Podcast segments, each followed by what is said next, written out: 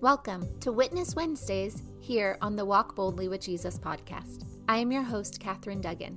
However, each Wednesday, I will have a guest give their witness of how God is working in their lives. Hearing how God is working in other people's lives shows us how deeply He cares for each one of us individually. Listening to these experiences will help your faith grow. I am so blessed to be able to share these with you. Let's get started. The witness today is Mike, a friend of Robert's. Robert has given a few witnesses over the past six months. Mike is a doctor and is part of a men's group where Robert is also a member. Mike is going to witness today about two incredible miracle answers to prayers that his family members have received. He also asks us to join him in prayer. I know you are going to enjoy these two stories of God's miraculous healing as much as I did. Take it away, Mike. Hi, everybody. I was asked by Robert to share a couple of uh, prayers and um, answers to prayer that came from our weekly uh, men's prayer meeting. One I'd like to share is of the mother in law of my daughter. She was sick one morning and had some abdominal pain and a little fever.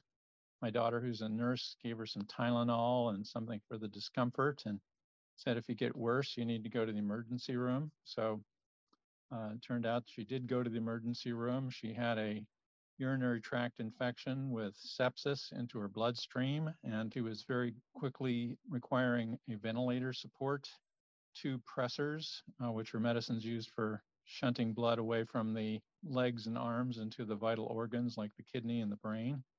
She was having renal failure, requiring hemodialysis. And uh, she also had the unenviable situation of having what's called diffuse intravascular coagulopathy, which is a condition where you consume your own clotting factors.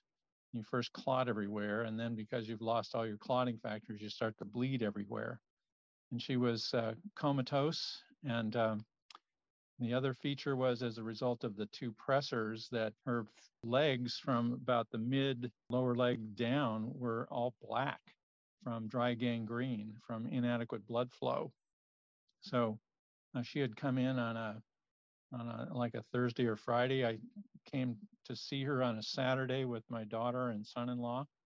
Neither of them are believers. Um, I asked my son-in-law what the faith background was of his mother, and he said she was raised as a Christian.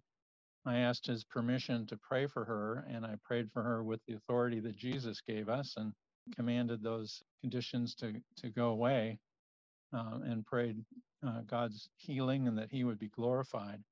So she was at that point facing an 80% inpatient mortality just from all these organ failures that she had. And she was also looking at probably losing uh, significant portions of her lower extremities. I, I could see no way that her feet were going to survive all of this. So the prayers went up, and I came back on a Saturday to see her, and she was off the ventilator, off the pressors, off the kidney machine, and in her full mind and able to communicate with me. And she still looked like she was going to lose her feet from the dry gangrene. Uh, she somehow talked the doctors into sending her directly home as opposed to a rehab center. And she uh, went home and then went on ultimately over about six weeks to full recovery. She didn't even leave the lose the tip of a toe. So, one thing you might pray is that this miraculous healing would touch the hearts of my daughter and son in law, who are still uh, very secular in their approach to life. The second story that I shared was about my niece, who's about 50 years old. She's a very beautiful and lovely engaging young lady who um, was the favorite of my mom, as in, ter- in terms of the grandchildren. She um, had recently, about a year ago, had called me. She was having abdominal pain. And as I put the story together, it sounded like she had a stone obstructing her common bile duct involving the drainage of the pancreas and the gallbladder. And I said, You need to urgently go in to uh, see a gastroenterologist. They can maybe remove that stone and uh, keep you from being profoundly ill. So she ultimately did go in and was uh, given emergency care. And a few days later, they were able to get her gallbladder out. Uh, but then subsequently, I learned that she was having chronic abdominal pain recurrent, and she was diagnosed with chronic pancreatitis. So I was uh, eventually was able to talk to her. Before I did, I talked to my twin brother, who's her father, and he said that she was using alcohol about five times a day to help cope with the pain. Well, I, I printed up some information on UpToDate on chronic pancreatitis, and one of the key management features is you have to stop all alcohol. I ultimately was able to to talk to my niece, um, to counsel her, to uh, rebuke the, the chronic pancreatitis, to pray God's mercy and blessing and healing over her. And it turns out that God took away all interest in alcohol for her. Uh, she has been off of alcohol for like eight weeks or something, and she's starting to regain weight.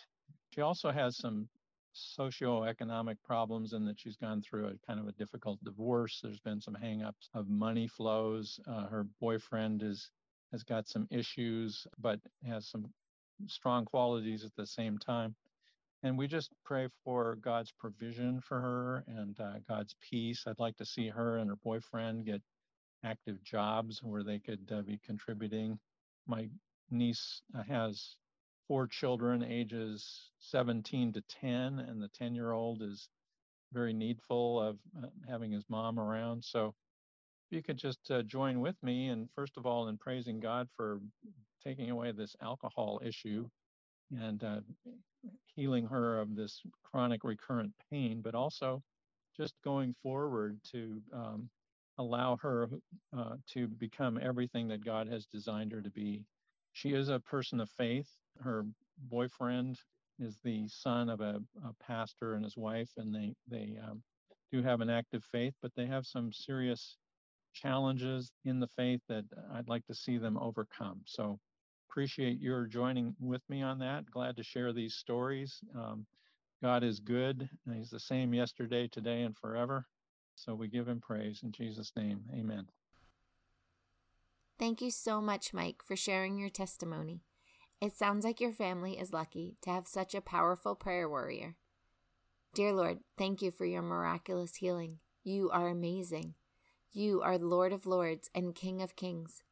We will definitely join you, Mike, in prayer for your family members, and we celebrate with you the amazing work God has already done. We hope you will come on the podcast again to share more of your answered prayers or any way that God is working in your life. We have all seen God working in our lives. However, we might not all be aware it is God who is working in our lives. This is why it's so important we start talking about it more.